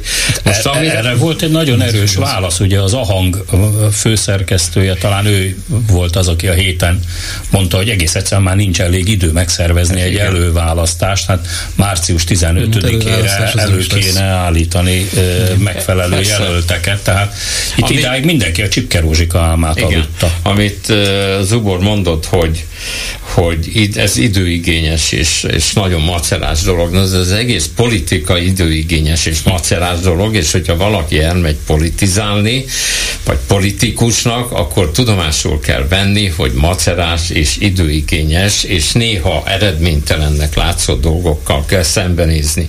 Tehát az jókor jött, hogy Karácsony Gergely azt mondta, hogy most már február 15-ig kellett volna, de mi történt ebben az ügyben az elmúlt fél évben? Szerintem semmi. Szerintem mindenki megkülönböztette magát a másiktól. Ha most ennek, én nem vagyok mindenáron az összefogásnak a híve, de nem látok pillanatnyilag más lehetőséget arra, hogy itt történjen valami, mert, mert akkor máshogy alakul. Tehát ezek a kis pártok, most ezt nem akarom, ez már egy politikai közhely. A kis pártok külön-külön nem tudnak nyerni, ezt csak akkor tudnak valamit elírni, hogyha az erő valamiképp összeadódik, mindegy, minek nevezzük. Igen, ám csak lehet, hogy a választóknak már elegük van a pártokból, és ezek a viták egyelőre nem ügyek mentén zajlanak, hanem pártpolitikai színezetben, ha tetszik. Lehet, hogy közvetve ezt erősíti az is, hogy nagyon sok vidéki és akkor most hagyjuk egy kicsit a hátunk mögött Budapestet, sokkal több vidéken az úgynevezett civil jelölt, vagy, vagy a különböző városi összefogások embere. Ez ráadásul azért a politikai mahinációknak is egy nagyszerű terepe, éppen az átlátszó ír talán erről a, a, a héten, hogy különféle helyi összefogásokra, helyi civil szervezetekre, mint hogyha jóval több kormányzati pénz jutna hirtelen, mert hogy ezek De nem az ellenzéki kötődés, de nem, nem vagy független civil szervezeteknek. Így van, csak őt az, nem tudom én úgy hívják, hogy Eszkimó anyák Ózdért, vagy a, nem tudom én a kutyatenyésztők Salgótarjánért, hogy egyesület, és akkor annak a jelöltje, aki valójában azért nagyszerű a háttérben, meg kiváló kapcsolatokat ápol a kormányzattal. Hát sokszor nem is annyira a háttérben, hanem előtérben. Ugye itt, amiről beszélünk, az a Betlen Gábor alap kezelőnek a egyik támogatás, az a Városi Civil Alap, ami hát most már három éve, ahogy működik, gyakorlatilag állandóan a egyik eszköze annak, hogy ezeket az ilyen helyi kormánypárti szervezeteket tudják finanszírozni, és hát azért olyan szervezetekről beszélünk sokszor, amik hát nem, nem nagyon titkos dolog az, hogy, hogy ezek kormánypárti kötődésűek, tehát arról van szó, hogy mondjuk a vezetője egy egyesületnek az a mondjuk a helyi, helyi alpolgármester, de egyébként van olyan, ami polgár, ahol a polgármester maga az egyesületnek a vezetője, és az is kapott állami pénzt. Um, tehát amikor ugye ezekről a támogatásokról beszélünk, ott azért mm, hát el lehet mondani, hogy ez egy kampányfinanszírozás, annak az egy formája, csak itt ismét arról van szó, hogy egy más jogcímen, nem pártként, hanem civil szervezetként emiatt közpénzből tud működni. Hát elmondhatjuk, hogy, hogy ez a kampányfinanszírozás egyik formája, csak éppen nincs tiltva. Igaz, hogy közpénzből, igaz, hogy állami pénzből finanszíroznak civil szervezeteket, amelyek aztán közvetett módon így vagy úgy részt vesznek a választásokon, vagy közreműködnek bizonyos pártok, indulók támogatásában, de hogyha valaki ezt ugye külföldről kapja, már pedig nyilván a független civil szervezetek, amelyeknek valami közük van a politikához, nem kapnak egy vasat se a kormánytól. Ha ezt külföldről kapja, ilyen-olyan pályázatok révén, hogy tudja folytatni egyébként hasznos, mondjuk jogvédő tevékenységét, és ő valakit támogatna a választásokon, abban a pillanatban tiltott lenne a kampány finanszírozás, a szuverenitás védelminek hazudott törvény értelmében el is lehetne járni ellenük. Ha, érdemes egyébként megnézni, hogy jogilag ez ugye hogy néz ki. A, létezik magyar törvénykönyvekben egyébként olyan rendelkezés, ami tiltja azt, hogy állami pénzt kapjanak azok a ö, egyesületek, meg alapítványok, amik közvetlen politikai tevékenységet folytatnak, tehát például indulnak a választáson. Ö, a, és van ugye Betlen Gábor alapról szóló törvény, az szintén ezt tiltja. Ö, és akkor ugye megnézzük, hogy ö, hogy osztják el a, ö, ezt a városi civil alapról szóló törvényt. Hát ugye egyrészt... a pénzeket ennek alapján. Igen, igen. A, ez ö, ugye a városi civil alap ö, egy költségvetési forrásként van könyvelve. Erre pont nem vonatkozik az az átláthatóságról szóló törvény, ami ugye tiltotta az ilyen kormány, a, a pártközeli civileknek a támogatását, arra egy sokkal lazább szabályozás vonatkozik.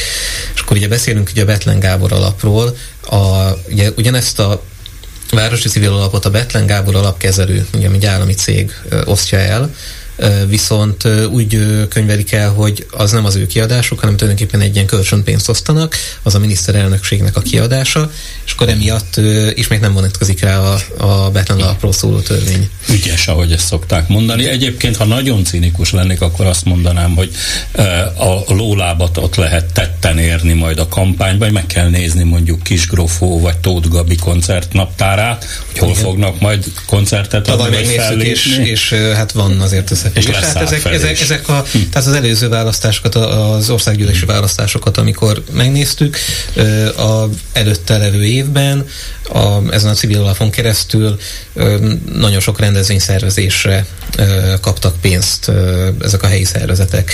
És akkor ezekből aztán kiderült, hogy olyan, egyes, olyan rendezvényeket szerveztek, ahol falunapot tartottak, koncerteket tartottak, és hát azért megjelent a polgármester, megjelent a, az országgyűlési képviselőjelölt, nem, hogy ott kultúrálódott. Meg, meg, megjelent a Fideszes jelölt, vagy ő volt a védnöke, tehát azért ebből a, profit, a, a saját profiukat ebből azért tudták építeni. Amit itt Szalám elmondott, hogy a törvény hogyan rendelkezik, meg hogyan lehet kijátszani. Szóval minden ö, mozzanatában ö, látszik, hogy ez a kormány semmi egyebet nem csinál. Sok mindent csinál még, de állatira ért ehhez a buheráláshoz. A jogszabályokat buherálja, a megnyilvánulásokkal, a, leg, hát a legnagyobb buher, már az Európai Parlamentet is, az Uniót is arra kényszeríti, hogy itt buheráljanak. Hát az, hogy Orbán Viktor kimegy egy szavazáskor, csak azért, mert ugye akkor vétózna, nem tudom, hogy vétózott volna, vagy nem, de minden esetre kiment, azért, hogyha ezt az uniónak fő emberei magukban néznek, már pedig azért most egyre gyakrabban néznek magukba, és most már elég drasztikusan beszélnek Orbánról. Hát hú, hú, miféle dolog ez, és hogyha ezt a politikai kultúrát beviszik az unióba, mert ezek szerint még ezt is sikerül, akkor itt tényleg, hogy mondjam, csak vége a világnak. Mert az, hogy Magyarországon hogyan osztják el ezeket a pénzeket, mhm. az szörnyű. Az, hogy már határon túl az unióban is ezt a kultúrát alapozzák meg és viszik be, az is szörnyű. Hát ez, ez, a, ez ugye ez a nevezzük nevén, ez az ügyeskedés, ez a megoldjuk okosba, és így tovább. Igen. De hát azért itt kiborult a héten a Billy, hát az az Európai Parlamentben most már perrel fenyegetik a bizottságot, és elsőprő többséggel úgy szavaztak, hogy hiba volt Orbánnak bedőlni, és megszavazni a pénzek egy részének a felszabadítását. Persze, csak itt most megint fölbukkant egy matador ott a, a, a miniszterelnökök között. Ugye az ember úgy gondolta, hogy ha egyedül marad Orbán, akkor azért más lesz a helyzet, és most megjött a Ficó, a régi barát, aki most megint uh, a segítség végére siet. Szóval amikor beszél Orbán, beszél arról, hogy külföldi pénzeket nem lehet elfogadni, és közben belenyom a szlovén meg a horvát, nem tudom milyen választásokba, őrül pénzeket. médiába. Igen, a médiába. Szóval igazából ezt nem lehet követni, és hogyha ennyire szörnyű állapotban van a, a, ez a gondolkodás, már ilyen magas szintre vitte ezt a buherációt, akkor a, az állampolgár is azt mondja, hogy hát ezt ő már nem tudja követni. Szóval azért nagyon sokan nem tudják követni azt, hogy itt mi folyik ebbe az országba, és ezért is megy el a kedvük az embereknek, hogy figyeljenek, mert nem értik meg. Akár, az alán akár milyen pontosan írta le ezt a, a, ezt a pénzkiosztást, hogy hogyan lehet úgy pénzeket osztani civil szervezeteknek, ahogy egyébként nem lehetne. Ezt én csak nagyon remélem, hogy követni lehet.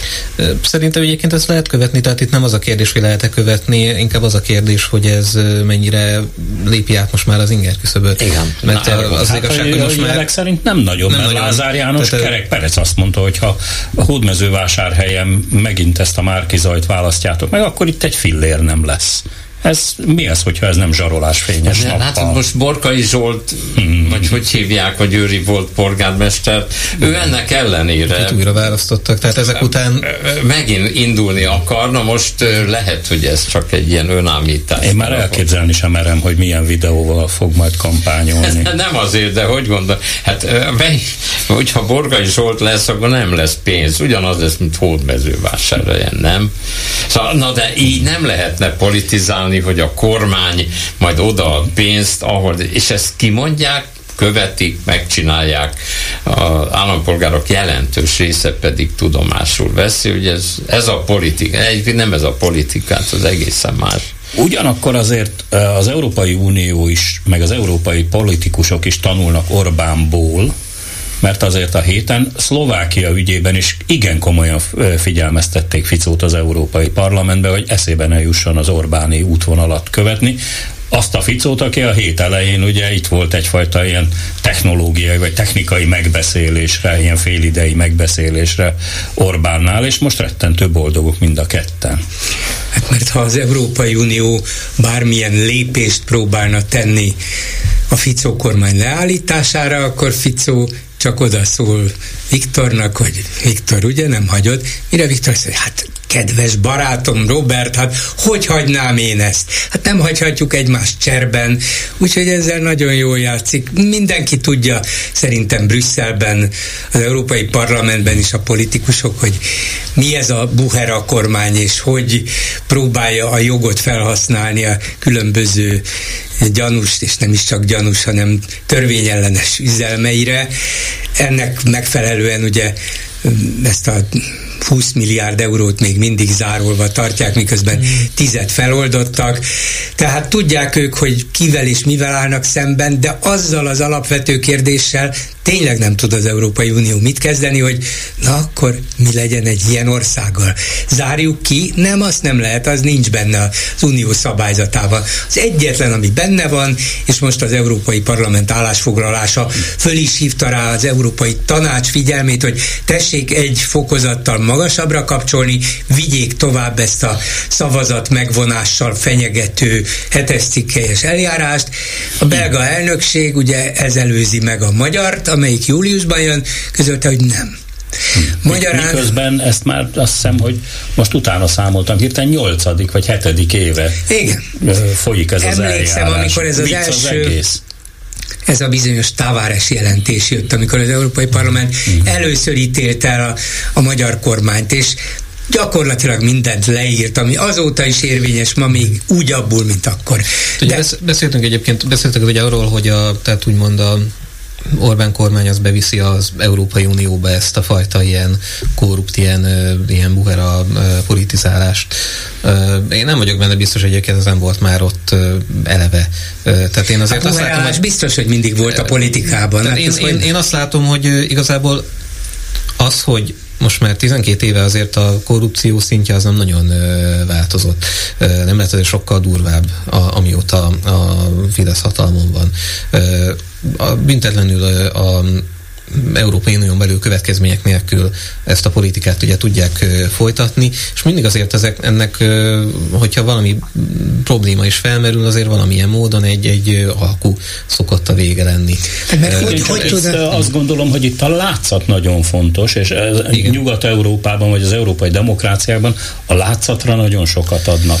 Igen. Nálunk pedig ez olyan leplezetlen, nyers formában jelenik meg, tehát az, hogy Mészáros Lőrinc és Garancsi nyeri a, a közbeszerzések 80%-át, hát mi ez, hogyha nem De ma már ott tartunk, hogy nem is igazán nyerheti más, mert csak nekik van meg az a vállalati mm. és technikai és pénzügyi hátterük, amivel egy nagyobb közbeszerzést meg lehet nyerni. Nekik van meg a referenciájuk, hogy mit csináltál az elmúlt öt évben hasonló munkát, hát én ezt, ezt, ezt és ezt. Jön egy új szereplő, mit csináltál? Hát semmit. Miért nem csinált? Nem kaptam közbeszerzési megbízást. Hát akkor sajnáljuk, hát most ne rajt, rajtunk kezd el a kísérletezést, úgyhogy ma már ott tartunk, hogy nem is kell hozzá különösebb korrupció. Megvannak a kiválasztott szereplők, ezek egymás között elosztogatják, most te nyersz, most meg te. De Gyuri, azért ennek van valami büntetőjogi lehetősége ezeket a dolgokat megtalálni, mert most például valamilyen pályázatot kiírtak, 15 nappal, mindig általában 10-15 nap alatt kell beadni a pályázatot, és érdekes módon azok a cégek, amik pályáznak, a Mészáros, meg a társa cég, meg a nem tudom kicsoda, ő nekik pontosan rendelkezésre áll az az eszköz, ami ehhez a pályázathoz kell, és azt az eszközt mondjuk két héttel korábban szere, ö, ö, szerezték be.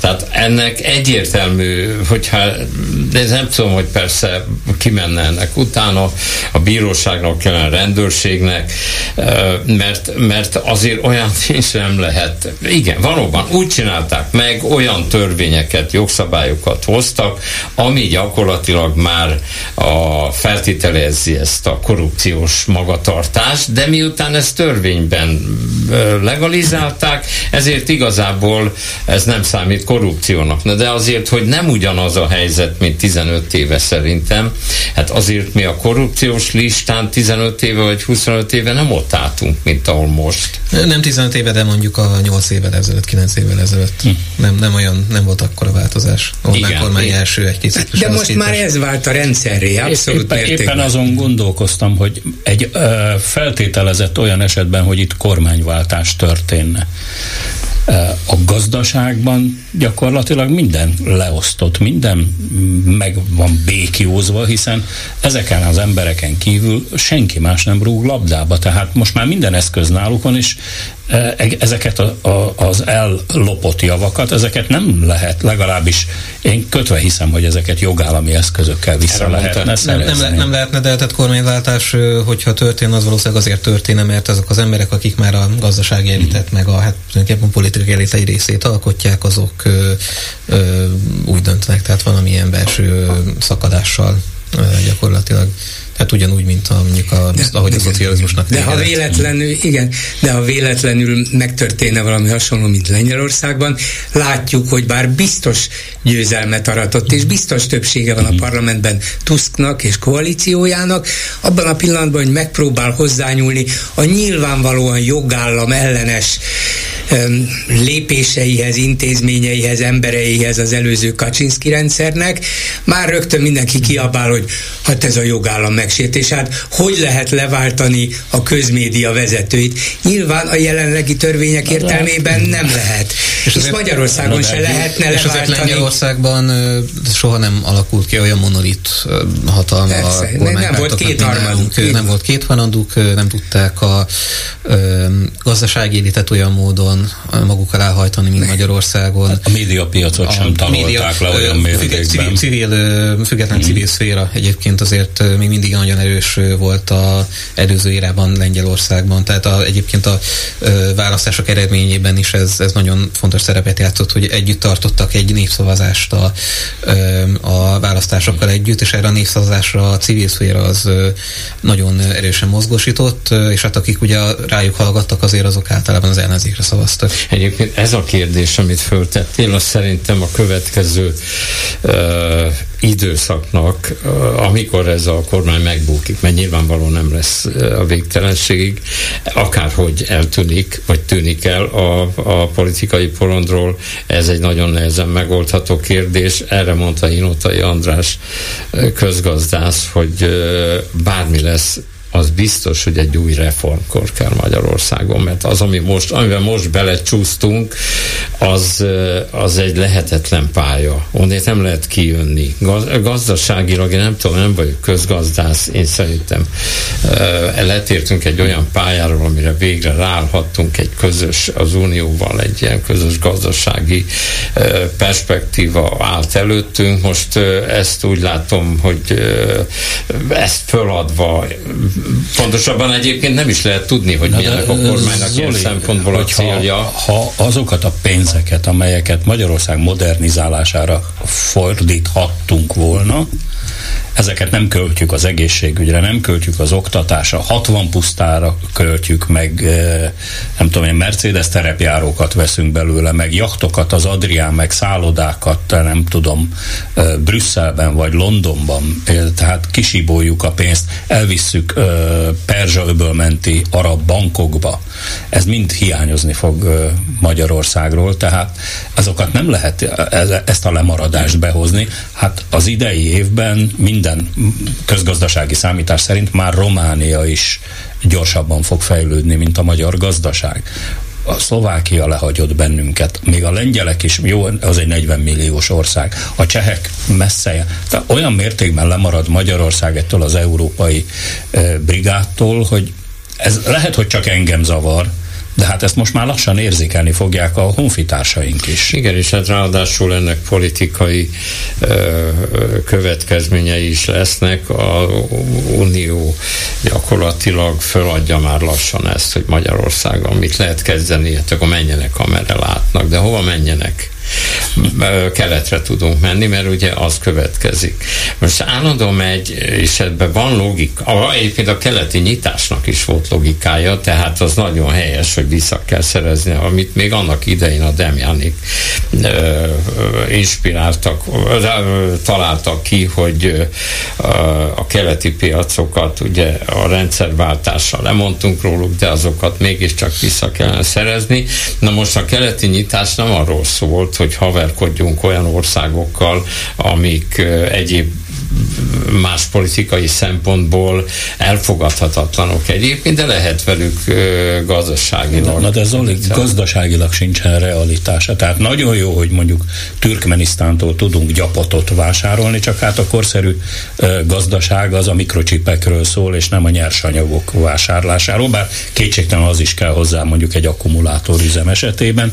Tehát ezek ilyen fantazmagóriák, amelyeknek nem nagyon van gazdasági alapja, még az azeri földgáz és olaj megszerzésének sem, mert például nincs olyan csővezeték kapacitás keresztül a Kaukázuson, vagy Törökországon, meg a Fekete-tengeren át, ami ide eljuttatná mindazt. Tehát nagyszerűen el lehet menni Bakuba, minden héten elrepülhet Szijjártó Péter a Falcon 7X típusú jetjével, azt is mi fizetjük, csak éppen annak nincs gazdasági hozadéka.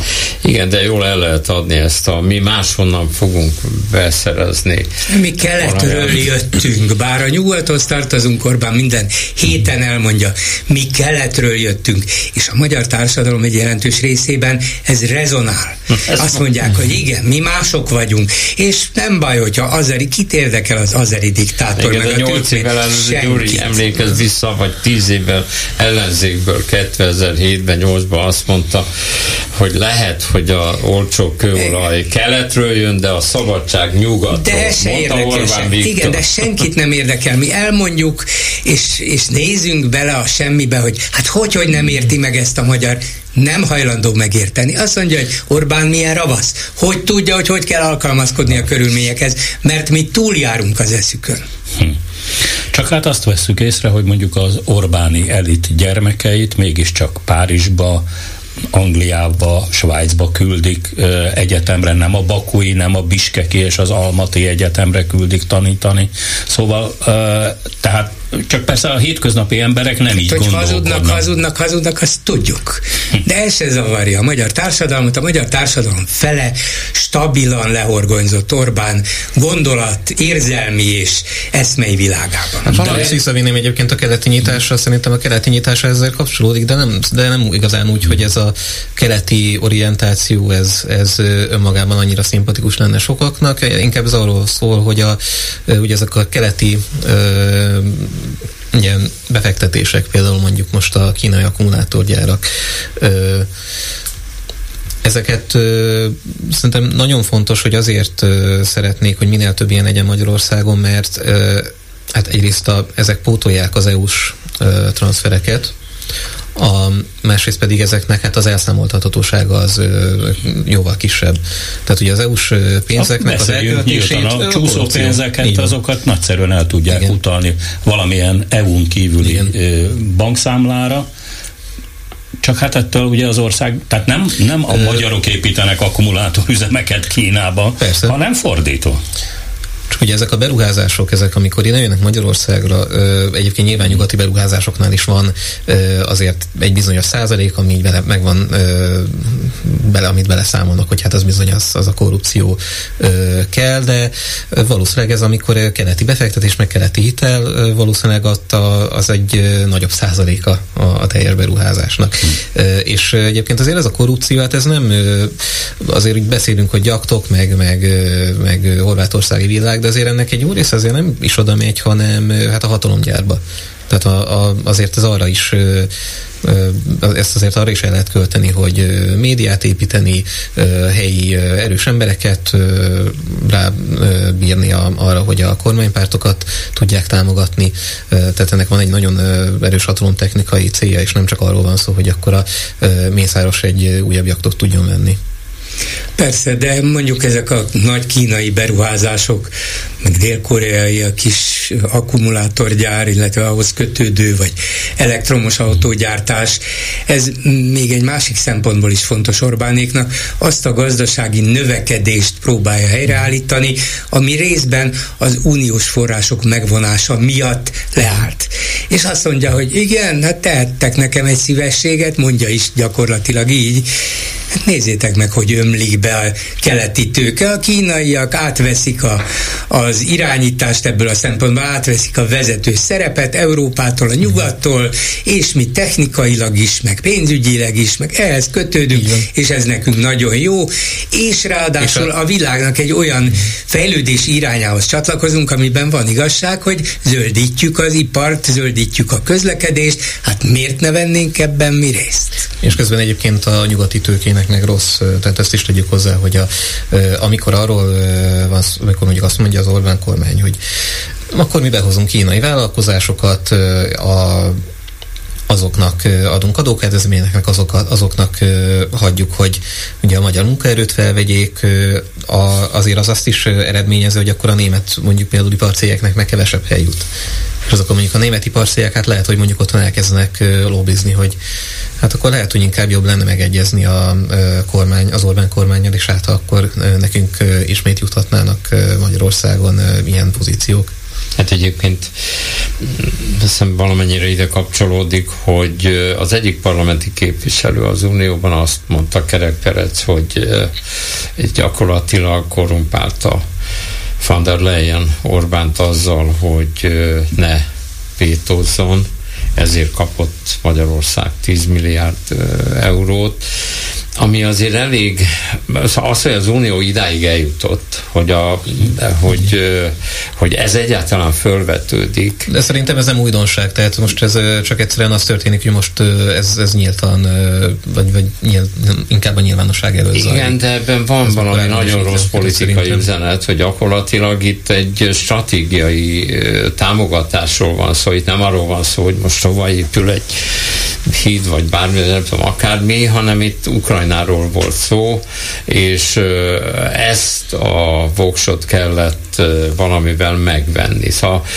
ugye elképzelem, hogy ezek a magországok mennyire örülnének, hogyha tényleg Magyarország itt hagyná az uniót, mert szerintem erősebb lenne az unió Magyarország nélkül, ez most már teljesen, szerintem igen. Igen, ezt... csak, csak könnyen meg lehet, hogyha egy visszafejtem fejbe a, a történéseket, akkor érdekes módon a decemberi EU csúcs, ugye ez a bizonyos kávészünetes csúcs, ahol Orbán Viktort kiküldték, vagy kiment magától, ezt megelőzte egy párizsi látogatás, és hirtelen új barátságokra próbál szert tenni Macron személyében, és Macron rendkívül frusztrált volt, mert szerintem őt is az orránál fogva vezette Orbán, egészen mást mondott neki az Elizé palotában, és egészen másképp viselkedett Brüsszelben, és Macron most szembesült vele csak igazán, hogy milyen két kulacsos játékot De ha ki, kívülről nézzük egy pillanatra ezt az Unió Magyarország vitát, akkor persze lehet azt mondani, amit mi, mi is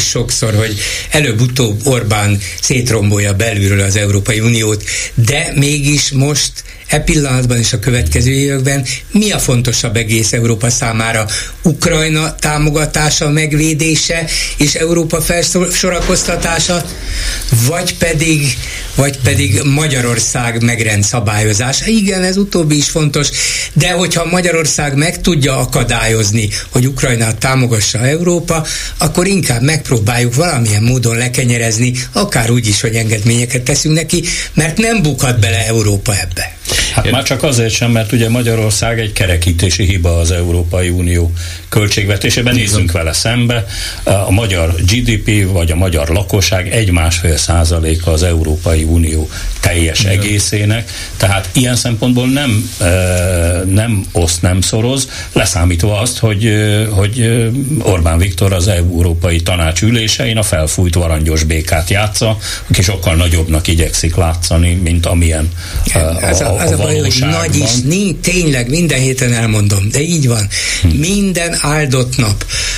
Nincs olyan európai vagy világpolitikus, nyugati politikus semmiképp se, és nincs olyan komolyan vehető nyugati lap, média felület, ahol Orbán Viktor vagy így, vagy úgy, főleg persze úgy ne jelenne meg, mint referencia, mint példa, mint, eh, mint egy ellenfél, mint aki tényleg most már engedelmességre kellene Az igazi állandó, az mindegy, hogy mit írnak róla, csak írjanak. Talán többet, mint Trump lassan. Igen, Igen. jó, jó és erős a sajtója, attól függetlenül a magyar gazdaság az, az akkora, amekkora, és a, uh-huh. az attól még a súlya az ennyiben érvényes, hogy egy kicsit tudja De a zsaroló a képessége nagyobb, mint az ország gazdaság. Meg aztán a, a, a zavarosban halászik. Hát emlékezzünk, mindjárt az elején volt még a, ez az egész történet, a, amióta ő megjelent a Európai Unió színén, kedvezett az ilyen buherállásoknak, vagy zavarosban halászásoknak. Hát akkor volt, ugye kezdődött, majdnem akkor kezdődött a Brexit. Ott el voltak foglalva az európai nagyobb hatalmak ezzel a kilépéssel. Utána azonnal jött a, a migráns válság. Utána nem semmi ki sem léptünk belőle, jött a Covid, jött az ukrán válság. Most ez az Európai Unió figyelmét azért mindig valamire összpontosította, vagy elvonta. Közben Orbán Viktor pedig tényleg megpróbált mindent kihasználni. Én szerintem ez nem, nem hiszem, hogy ez egy nagy politikusi személyiségre val, inkább ez az ügyeskedő, ügyeskedik, ügyeskedik, és egyszer ennek valószínű vége lesz, mert ugyanakkor meg az Unió mondott, hogy a Macron most nézett szembe azzal a helyzettel, hogy átverte őt Orbán mindenkit átvert már Orbán, mindenki szembenézett ezzel a, a, a, azzal, hogy őt az Orbán átverte. Hát ezeknek az embereknek azt hiszem, hogy az uniónak a nagy ügyei fontosabbak, de most már ezekbe az ügyekbe is beleszól. Tehát akkor, amikor azt vétózta, hogy a, a migráns elosztási kvótát nem szavazzuk meg, az egy dolog, az, azt meg lehetett oldani. Az, hogy Ukrajna milyen helyzet helyzetbe kerül Oroszországgal szemben, az, az, az legalább az egy nagyobb kérdés. Az biztos, az hogy már az, nem csak az egy Ukrajna, össze, európai, sőt az egy világ Igen, na most kérdés. ebbe is megpróbál benyomni botot a küllők közé, azért ezt már nem hiszem, hogy az Unió a végtelenség engedhetni, és ezekkel a kávészünetekkel nem ér el semmit, ez látszik. Jut eszembe egy ember viszont, akire nagyon büszke lehet, az állandóan a vállát veregeti, ez Donald Trump.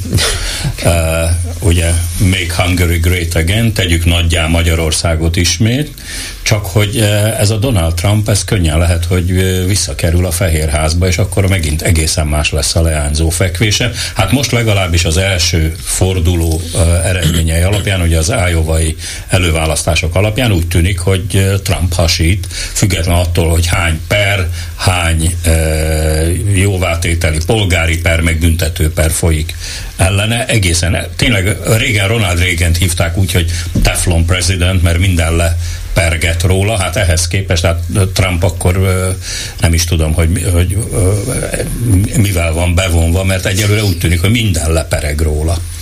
A jogát persze mindig a republikánusok nyerték tudomásom szerint. New Hampshire ben pedig... De ne, hát ezek most republikánus előválasztás volt.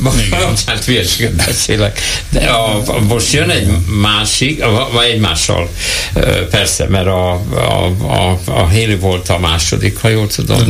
DeSantis nem, nem, a DeSantis volt a második. A mérsékeltebbek lemaradtak. Igen, igen, nem, nem, a, persze, hogy egy republikánus igen, konvenció hát, volt. Ugye most arról van szó, hogy, hogy Donald Trump el sem megy ezekre a vitákra nagyon sokszor. Azt mondja, neki erre nincs nincsen szüksége. Pont olyan úgy, úgy, úgy viselkedik nagyon sok szempontból, mint ami péntek reggeli Kossuth rádiós bemondónk, aki, aki egész egyszerűen azt mondja, hogy, hogy mások viszonyuljanak hozzám, és nem fordító.